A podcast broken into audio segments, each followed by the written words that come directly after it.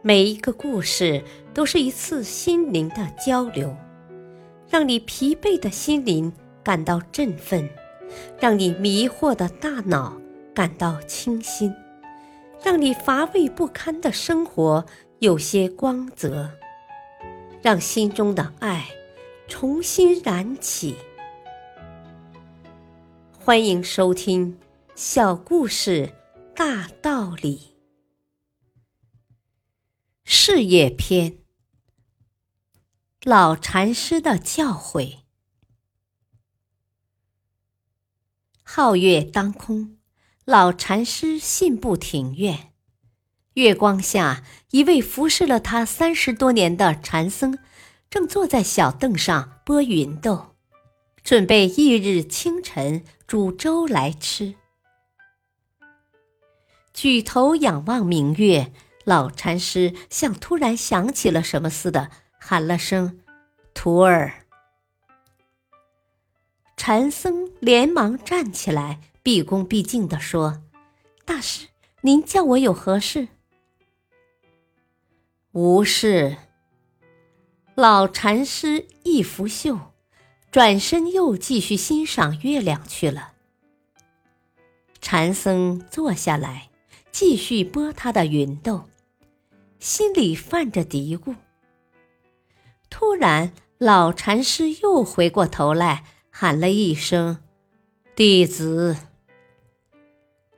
禅僧连忙起身，差点弄翻了小凳子，说：“大师，我在这里，您叫我到底有何事，请尽管吩咐。”老禅师摆了摆手，说：“无事。”又兀自赏月去了。禅僧用犹疑的目光看着他，又慢慢坐下了。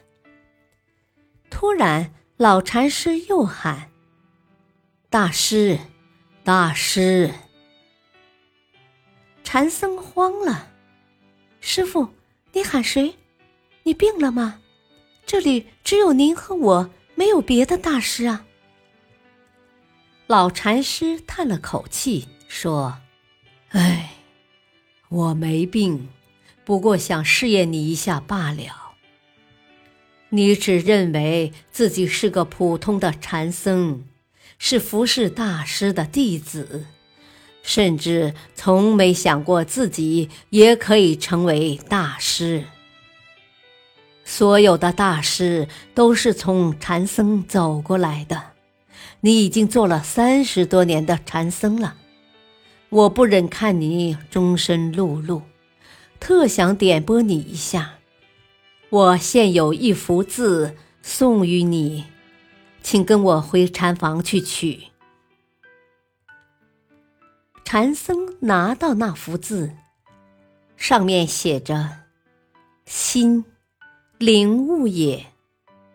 不用则。”长存，小用则小成，中用则中成，大用则大成，重用则至于神。